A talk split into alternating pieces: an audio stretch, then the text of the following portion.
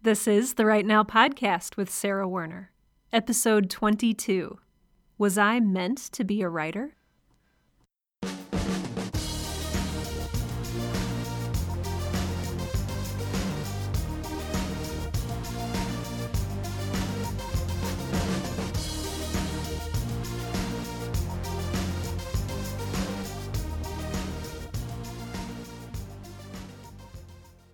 Welcome to Write Now, the podcast that helps aspiring writers to find the time, energy, and courage you need to pursue your passion and to write every day. I'm your host, Sarah Werner, and I don't know if you'll be able to tell on this recording or not, but I am beginning to lose my voice, which is, you know, bad for a podcaster. And this is one of those times where I'm not exactly sure why I'm losing my voice. I haven't been like running around the house screaming at the top of my lungs and flailing like a muppet or giving lots of long, eloquent speeches. I don't sing that I know of. This might be one of those times where life is just set upon proving to me that it can take away anything from me that it wants at any time, and I can do nothing about it. Also, it might be allergy related. But I am not going to let the fact that my voice is slowly fading away keep me from podcasting this week. So please bear with me if my voice creaks and croaks and fades and such. I will persevere because I have a lot of really cool stuff to talk about this week. First and foremost, I am going to be adding a couple new podcast episodes to my repertoire. Those of you who have been listening to this podcast since the start, or those of you who have signed up for my email mailing list, may recall about, oh gosh, four months ago maybe, when I sent out an email gauging interest from listeners like you in a once a day, 10 minute daily inspiration podcast thing called Coffee Break. The reception that I got was overwhelmingly positive, and then some people who are very close to me reminded me that I barely have time to do these podcast episodes and, you know, work my full time job and attempt to write and spend time with my family, etc. And so I kind of quickly kiboshed that. But the idea lived on. And so I'm going to be introducing a sort of different kind of coffee break podcast episode type thing. It turns out I know a lot of really cool and smart people who know a lot of really useful things about writing. And so, what I'm going to do is offer a second weekly podcast called Coffee Break. So, I'm totally stealing my own name. But what it's going to do is just be casual conversations over coffee with friends and writers, and I will be releasing them in the same feed as the Write Now podcast, but they'll be clearly marked so you can choose what you want to download. So if just the one Write Now podcast a week is good for you, then that's good for me. Uh, but if you want all of the episodes, including the coffee break episodes, those will be available to you as well. I just finished recording my first interview Anyway, stay tuned for that. And I'm just, it's just going to be a test run. I'm going to be seeing how it works and if I have the energy to release extra episodes like that. I'm just always looking for ways to improve my podcast and to sort of make it grow and flourish. And what can I say? I like to try new things. So keep your ears peeled. That's kind of gross. Stay tuned, maybe, is more appropriate for a show like this. So stay tuned. A quick note for those of you who are Patreon supporters these extra episodes will not be part of that. So nothing will change. You will keep contributing as you are contributing now. This is so weird and unusual for me. Usually I don't usually I don't have announcements at the beginning of an episode. So I guess just drink it in. It's like, oh, my voice is going. I might as well use it all up on these announcements and have none left for the actual episode. I'm such a weirdo. I do have one more announcement, but I've wasted enough of your time already, so I'll go ahead and save that for the end of the episode. So, now on to today's topic. It's a question that you might have asked yourself before, or maybe it's just something you've never even considered and you've simply, you know, taken as fact. But the question is Was I meant to be a writer? I ask this question because it's something I take for granted a lot. I kind of assume that everyone I talk to who loves to write feels in the way that I feel that they were meant or fated or destined or intended to write. But last week, I received a really lovely and interesting letter from podcast listener Amanda. And her subject line was very intriguing. It said, Can someone not be a writer? So I would like to read a small excerpt from Amanda's letter because it might be a question that you've been struggling with as well. Amanda writes Hi, Sarah. Been listening to your podcast for a while now. It's a nice, calming thing to have in my ear while working my mindless, horrid cubicle job. It's good to be in this gray hellscape and hear about this thing I enjoy doing. At least, I enjoy it in theory. So I have an issue. I'm not sure if I'm meant to be writing. I don't even know if I like it or not. I mean, I guess I like the process itself. I like coming up with characters and thinking about the situations they would get into. I like developing the characters. I love writing dialogue, particularly. There's something special in finding a voice in you that isn't yours. I like this so much that it tends to influence my writing style. When I write, it's never a passive third person, but the character talking. It makes my writing change depending on which character I'm working on, and that is exciting. But I spend maybe 5% of my time actually writing. The rest of that time, I'm in misery. I agonize over my faults until I can barely move, let alone be creative. I'm a collaborative writer. I've been doing this for years. I don't really have the attention span to write on my own. And for how much I love character and dialogue, I can't string a plot together to save my life. But being a collaborative writer, I'm not sure I can do that either. The writers I know are quite talented, much more so than me. I try to meet them at their level, but I don't think I ever make the mark. They know how to use their words. They can actually come up with beautiful metaphors and ways to describe scenery. I'm very much a one trick pony compared to them. I have a lot of negativity associated with writing. It's all in my head, probably, but I'm just wondering if I should even be writing at all. Can someone maybe have the passion for writing, but then shouldn't do it anyway? Sincerely, Amanda. I thought a lot about Amanda's email. And Amanda, if you're listening to this, thank you so much for reaching out to me. I don't think you're alone in feeling the way that you feel. In fact, I can guarantee that you're not. There's a lot of talk about what you're meant to do with your life. Meant to do implies meaning, what is your life meant for? What does your life mean? For me, I've always taken a perhaps embarrassingly simplistic view of things. My view has always been if you have the innate talent for something, then I think that it was something you were meant to do. And I think that everyone who just heard me read your letter or parts of your letter out loud would agree that you certainly have a talent for putting words together. You have a gift. You wrote clearly and concisely and conveyed not only fact but emotion.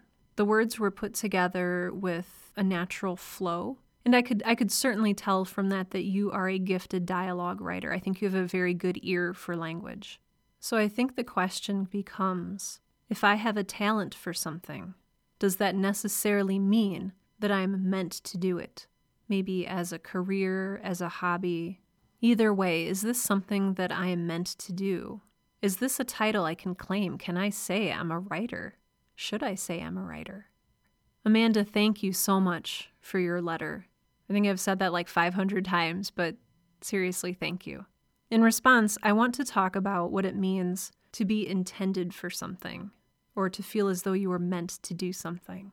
So I think the very first thing to consider when you wonder whether you were meant to be a writer or whether you should be a writer is whose mandate are you taking into consideration? Who is imposing these shoulds and meant tos? Where does it feel like those are coming from? Fate? God? A higher power? A teacher? A professor? A friend? Yourself? The feeling of enjoyment and satisfaction that you get when you're able to sit down and write something really good? This is something that I had to sit down and really intentionally think about. I spoke a little bit in a previous episode about what happened when I felt as though somebody had set a bar that I should meet with my writing, that I took away from my college education, that I needed to be a mixture of Ernest Hemingway and Flannery O'Connor and John Cheever all at once. And those were professors and teachers who imposed those shoulds. And I later realized that they were shoulds that didn't apply to me or shouldn't apply to me because they weren't true to who I was as a writer, or they weren't driving me toward a path of honest expression as a writer. Think about all the shoulds that you've received in your life. I mean, some of them are important. You should drive on the correct side of the road. You should pay your bills. You should probably not be late to work. You should exercise 30 minutes a day, five times a week. You should eat your vegetables right? Some of these shoulds are in our best interest to comply with, but sometimes they're not.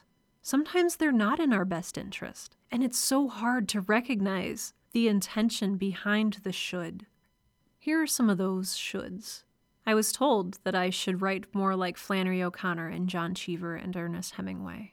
I was told that I should not major in English because it's a useless liberal arts degree. I was told that I should be majoring in science of some sort. I was told that I should write for a living because I was talented.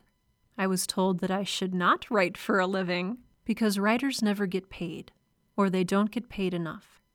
I was told that I should go to grad school, but then I was also told by other people that I should not go to grad school, but rather that I should get a job, maybe in a cubicle farm at a company where I could start making money paying off my student loans, start putting away money for retirement. Many of these shoulds I later learned were fueled by other people's interests.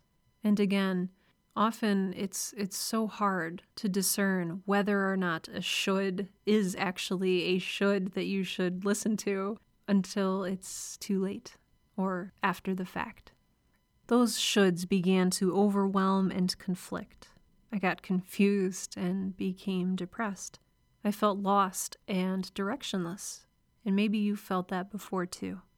I felt so sure that one path, one specific path, had been set out in front of me, and that I was failing miserably at discerning and following it. I knew in the bottom of my heart that I wasn't John Cheever, and I never would be. But what I didn't realize is that that was okay. All I could think was, I'm not John Cheever. I'm not Flannery O'Connor. I'm not Jane Austen. I'm not James Baldwin. I will never meet those shoulds, those goals that have been placed in front of me. I think that what's hard to remember amidst all of those shoulds and meant tos is that your life isn't just one predetermined path. At least, I believe it's not. Your life isn't just point A to point B. It's point A to literally anywhere, points B through Z and beyond.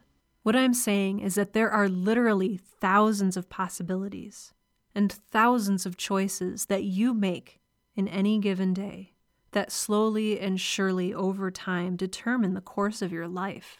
You know, no pressure or anything. The only person who can make those choices is you. No matter how powerless or trapped or desperate you might feel, you still have choices to make. They might be, you know, kind of crappy choices, but they're still choices and they are still yours. What I'm saying is that you have talent. You're a good writer. And yes, I'm talking to you. You have talent, and all of those shoulds and fates and meant tos aside, at the end of the day, it is your choice what to do with those talents. If you want to use them, then use them, and revel in the joy and satisfaction that using your talents can bring. If you don't want to use your talents, or if you choose to do something else, I think that your talents will be wasted. But I still think that if you make that choice, it's your choice to make. It's your choice to write or to walk away. The only person who decides that is you. I picked up another, I think, question that was kind of buried within that letter that Amanda wrote. And it was the question of what kind of writer was I meant to be? If I if I was indeed meant to be a writer, what kind of writer was I meant to be? In her letter, Amanda spoke about having strengths as a collaborative writer and that she was maybe disappointed in her abilities to craft scenery and plot even though she's very skilled at dialogue. I know that I've felt this way. I remember the very first novel that I wrote. I was in seventh grade, and I was so proud of it. And it was a science fiction novel, and it was it was about this woman who's a space captain, of course, and she lands on all these different worlds and has all these exciting adventures. You know, gets horribly maimed in space battles. I remember feeling so proud of it when it was finished. And then I remember reading, reading other things, reading books that were different than what I had written. What I had written was very fast paced and dialogue heavy, and it was very quick and fun and light. And I came across authors who wrote very, very lyrical, beautiful descriptions of scenery. And I read books with intense and meaningful metaphors. And I realized everything that I believed my novel was lacking. So I know what that feels like. But I've also learned a lot since then. What I learned is sort of, I hate this expression, but two sides of the same coin. Say you feel as though you've been labeled, or maybe you've taken that label upon yourself, and you say, I'm just a collaborative writer, or I'm just a screenwriter, or I'm just good at description and not much of anything else. Just because you don't think that you're any good at all that descriptive stuff or all of that plot stuff, or maybe just because you've been told that you're not good at all that descriptive stuff or all that plot stuff, it doesn't mean that you shouldn't or can't write or enjoy writing or write novels, or write short stories, or write screenplays, or poetry, or whatever it is that you want to write. Because what is good? Good is a standard that we set. Good is the standard that was set for me in college, as defined by John Cheever, Jane Austen, etc. But comparing yourself to other writers will only establish them as good in your mind, and conversely, establish you as lacking. It's so easy to forget that there is more than just one kind of good. A really great way to sort of internalize this for yourself is to just expand your reading horizons. Read outside of your comfort zone because I think that you'll find that there are tons of writers with very different specific strengths. There are a lot of writers who are very good at dialogue and not really good at other things, but they're able to play to their strengths and craft a novel that is still riveting and interesting and meaningful. I don't think anyone would say that Ernest Hemingway uh, has a, a gift for, you know, beautiful, flowing, lyrical, elegant description. Because everything he writes is very to the point and stark, but he uses that as a strength. There are a lot of, especially more modern works, that are essentially crafted via lines of dialogue, and there's not a narrator who has his or her own voice. I'm thinking especially of, say, the first Hunger Games novel which is entirely written from an introspective point of view. Most of the conflict that happens is internal. I mean, yes, you know, it's a bunch of teenagers out on a gladiator arena essentially, but I think a lot of the the interesting conflict comes from Katniss's struggle with her own morality. What I'm saying is you don't have to write like another successful writer to be considered good. Just as you have your own talents, you have your own strengths within those talents. If you're good at writing dialogue, then go ahead and use that strength. Make it a strength in whatever it is you're working on. Write from a first person point of view. If you're really good at description, then maybe try writing from a third person point of view and gathering most of the atmosphere and feeling and mood for the book within the imagery that you are able to create with your vocabulary. If you're not sure where your strengths lie, try some free writing. Try journaling. Try some stream of conscious writing. Just sit down with a pencil and figure out what it is that you're compelled to write or drawn to write. Write toward your talents. And don't be afraid to gloss over the stuff that you enjoy writing less, or that you're perhaps less strong in. Because at the end of the day, there is not just one way to write. I promise there's not. So, to sum up my answer for your question, I think that if you want to be a writer, I think that if you love to write and if you find joy and fulfillment from writing, even the 5% of the time that it's good, then you should write. Whether you turn that into a career or leave it as a hobby is a choice that you'll have to make. And how you use your talent and how you draw out your own strengths might be another choice that you have to make. Just remember that every writer is different, and that's what makes literature so awesome.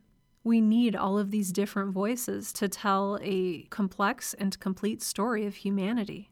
So when you tend toward labeling yourself as lacking in one area, you might just simply be a different kind of writer than the people that you're comparing yourself to. So write toward your strengths. And remember that there is no one path that's been set out for you. There is no point A to point B. There is point A to anywhere that you choose to go. This week's book of the week is actually a series of five books I totally cheated and I made the mistake of starting a series. And when I start a series and it's a good series, I just I get sucked in and I, I can't stop reading. I will stay up until, you know, 3 a.m. and it's kind of the best thing ever. So I read the Fever series by Karen Marie Moning. And I'm gonna start off by saying that it's not for everyone. There's this weird disconnect between the cover art and like the content of the book. I picked up a copy of the first book, which is called Dark Fever, and I was like, oh my, this is a saucy novel and it's going to be a romance, and just seriously look at the cover. But it ended up being an extremely rich urban fantasy tale. If you're not familiar with the genre, urban fantasy is sort of Harry Potter meets the streets of Chicago. Uh, it takes old world fantasy tropes, so elves or vampires or any other kind of like fun supernatural thing, and mixes it up in a modern world. There's sort of a, a subgenre or a, a sister genre to urban fantasy, and it's called paranormal romance, which is what I kind of thought I was getting into, but it ended up being a lot less romantic and a lot more adventurous, which I really appreciated. There is a lot of adult language in these books, which is why I say they are not for everybody. So please take that as a word of warning. The story that was woven throughout the five books that I read was epic and masterfully done. So let me back up a second and tell you what these books are actually about. The first one is called Dark Fever, and it stars an impressionable young woman who travels to Dublin after receiving news of the death of her sister. She arrives in Dublin and identifies the body and sets out on her own investigation of how her sister was killed. The protagonist's name is Michaela, or Mac for short, and she starts off as maybe a little bit obnoxious she does very much grow throughout the series, which is very well done. Moning is an excellent writer and is very good at character development. So she starts off as almost this very girly, fashion obsessed, bubblegum chewing type. She's very frivolous. And by the end of the series, by the end of book five, she's turned into this very hardened yet still empathetic hero. Miss Moning does a very good job of weaving in a very realistic mystery with the richly created world of the Fae. That's F A E, which could translate to fairies, but it's not, you know, like Tinkerbell flying around. These are powerful beings who come from two different courts that are at war against each other. And Mac ends up being tested beyond what she thought she could handle. It's surprising, it's rich, it's interesting, it's not for everyone. If you don't like graphic language or swearing or steamy romance scenes, then I suggest that you not read this series, but I was very glad that I had read it.